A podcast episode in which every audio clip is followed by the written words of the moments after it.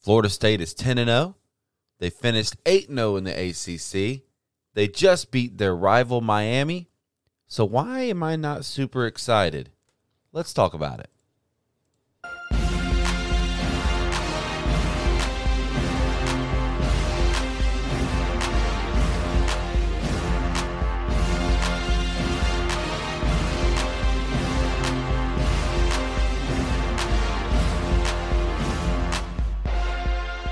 What's going on, Nole fans? This is the Nole It All podcast. I am Kyle Wright, and uh, fresh here on the heels of a trip out to Doak Campbell Stadium yesterday with my wife and a lot of my best friends uh, Josh Tucker, his wife Elise, Jason Turk, Colby Mongold, Colton Thursby, his girlfriend Allie, my dad, my brother. We had a great time. Got a little ruckus there for a little bit, but we had a great time at Doak Campbell Stadium yesterday, and you know most of the fun came before the game because once the pads were on and once the once the two teams hit the field, not a lot of fun. And honestly, like I wish I could sit here today and like go crazy and you know talk a lot of shit and be fired up, but I have nothing bad to say about Miami today. I mean, you could watch them, you could tell they clearly have the talent in the trenches. What they lack is a competent head coach or one that just knows what he's doing. Period. They're, you know, they're definitely a head coach away from coming in this game seven and two, but momentum's such a big thing. So their one true loss is early on in the season, and you know they slapped us in the mouth and gave us a lot to think about going into that North Alabama game next week. I'm not uh I'm not going to sit here and talk bad about Miami on this podcast. I mean, they they came in a lot more prepared than Florida State did yesterday. Just Florida State ultimately able to get the win. We were, you know, we definitely have more talent at the end of the day, and it came out the show. But I'm not going to sit here and talk bad about Miami. I'm not going to talk bad about Jordan Travis because, man, all right, we'll get into all of that later. Uh, just want to let you guys know that this episode is brought to you in part by Morris Construction and Remodeling LLC. More coming up on them later. Let's get into the scoring recap here. Trey Benson would open the game on it with a five-yard touchdown run that would put the Noles up seven nothing. Ryan Fitzgerald would then add a 33-yard field goal to put the Noles up ten to nothing. Jacolby George would then catch a three yard touchdown pass from Emory Williams to bring the Canes within three, 10 7 FSU at this point. And then right there before halftime, Andres Borregales, I hope I'm saying that right, tied the game for Miami at 10 10. There were a few controversial calls there in the first half, one in favor of Florida State, one in favor of Miami. Um, it kind of just flip flopped, honestly. There was one instance where Miami had a uh, tackle Jordan Travis or sacked Jordan Travis for what looked like a safety. Uh, I guess they gave him forward progress back up to the, about the half yard line. I thought it should have been a safety. A lot of people did. Miami would have gone into halftime with a lead and a lot of momentum. Um, and then there was a Greedy Vance interception late in the game, 100% an interception. But, you know, t- anytime the ball touches the ground at all, they're not going to give you that call. So, hey, it is what it is. Kind of uh, questionable calls on both sides of the ball there. But the second half, they definitely let them play. Uh, Miami, Florida State would open the second half with an onside kick attempt, which which is one of those situations. After I sat down and thought about it later, is one of those things where if you get it, it's the best call of all time. If if you recover it, and if you don't, you're an idiot for doing it. And unfortunately, made Mike Norvell look like an idiot. And Miami would, you know, they only got one first down on this whole drive, but that's all they needed to get themselves in field goal range for Andres Borregales, which would put Miami up 13 to 10.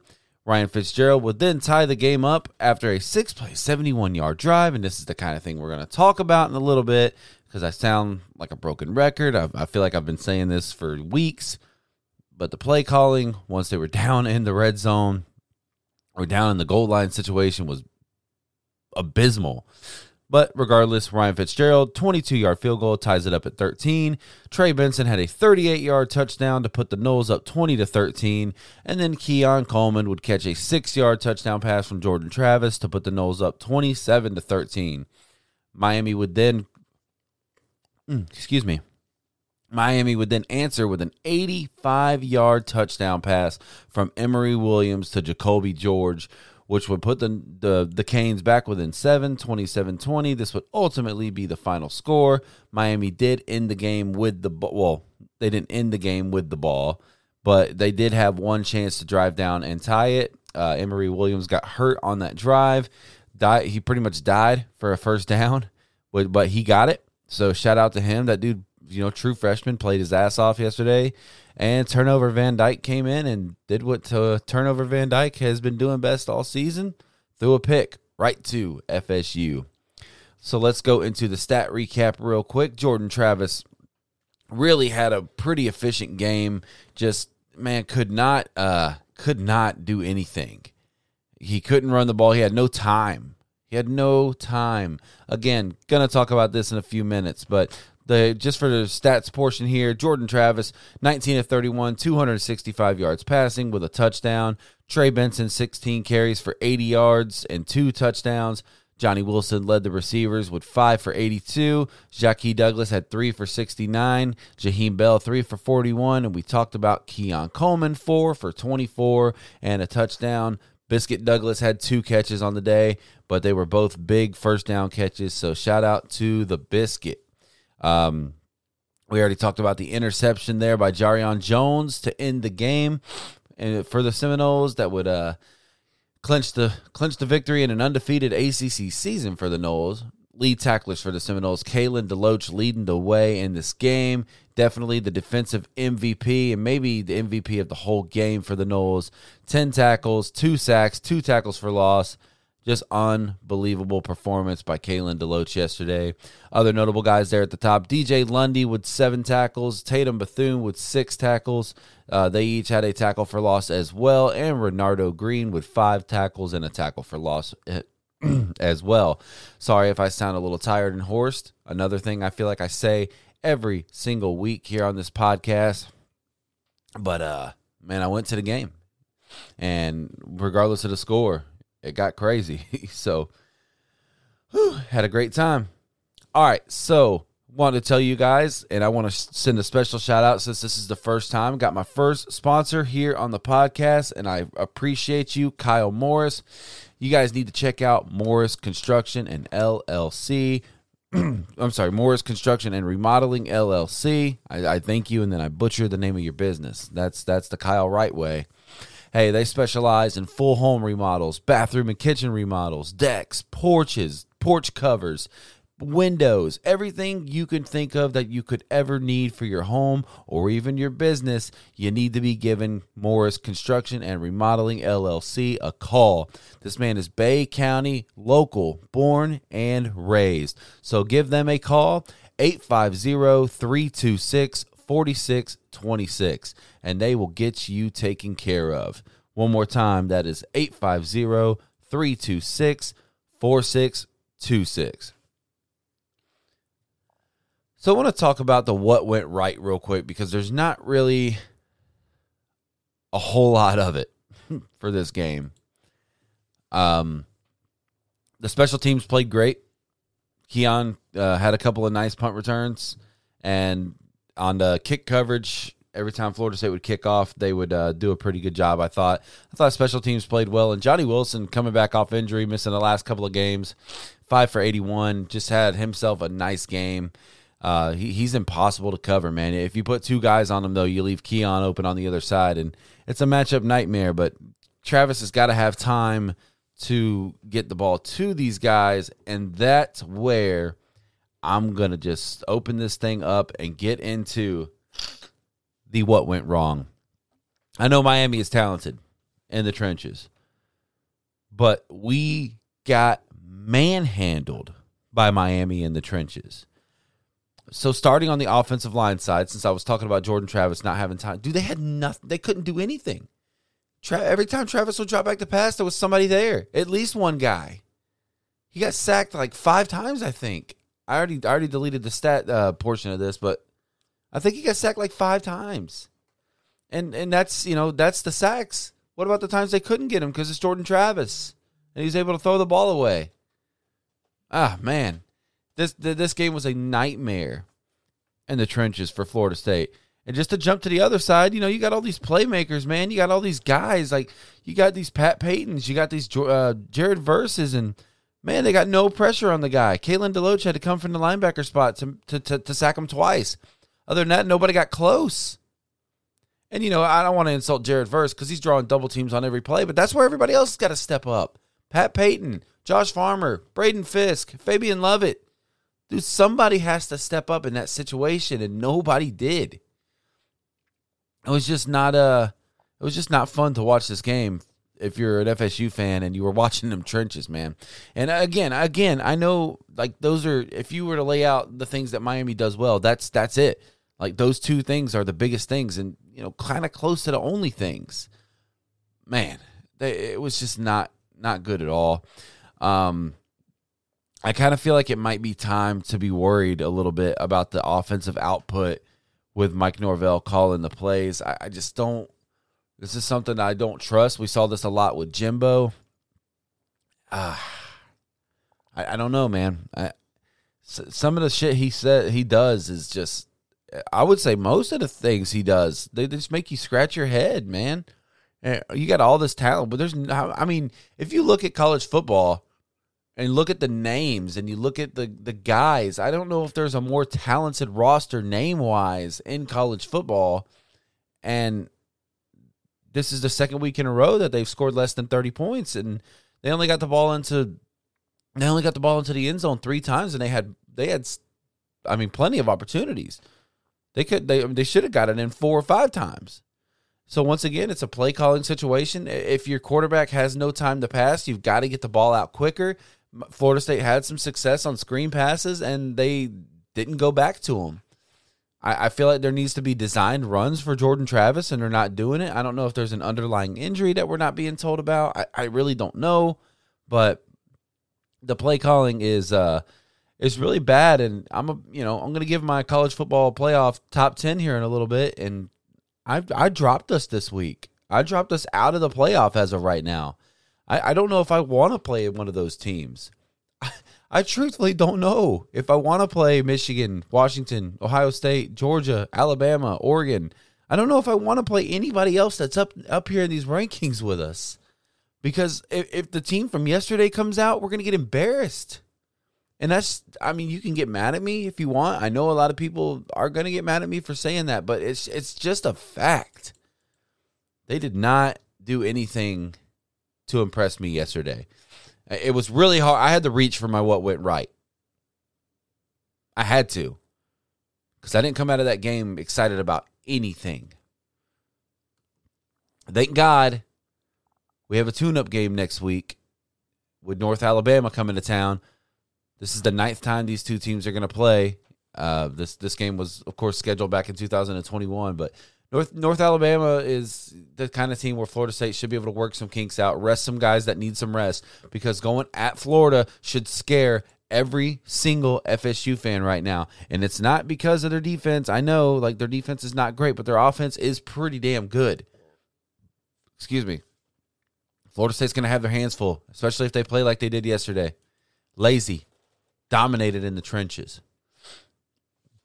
All right, so let's get into the college football top 25 scores on Thursday. Louisville would number 11 Louisville beats Virginia 31-24. Louisville only needs one more thing to happen to clinch themselves a spot in the ACC championship game. Number 1 Ohio State beats Michigan State 38 to 3. Number 2 Georgia dismantles number 9 Ole Miss 52 to 17. Put Georgia back at number 1 where they belong, please. Number three, Michigan beats Penn State, or number 10, Penn State, 24 to 15. Number four, Florida State over Miami, 27 to 20. Number five, Washington over number 18, Utah, 35 to 28. Number six, Oregon over USC, 36 to 27. Number seven, Texas over TCU, 29 26. Number eight, Alabama over Kentucky, 49 21. Number 12, Oregon State over Stanford, 62 to 17. Number 14, Missouri over number 13, Tennessee, 36 to 7. UCF dismantles and, and upsets number 15, Oklahoma State, 45 to 3. Texas Tech upsets number 16 Kansas 16 to 13.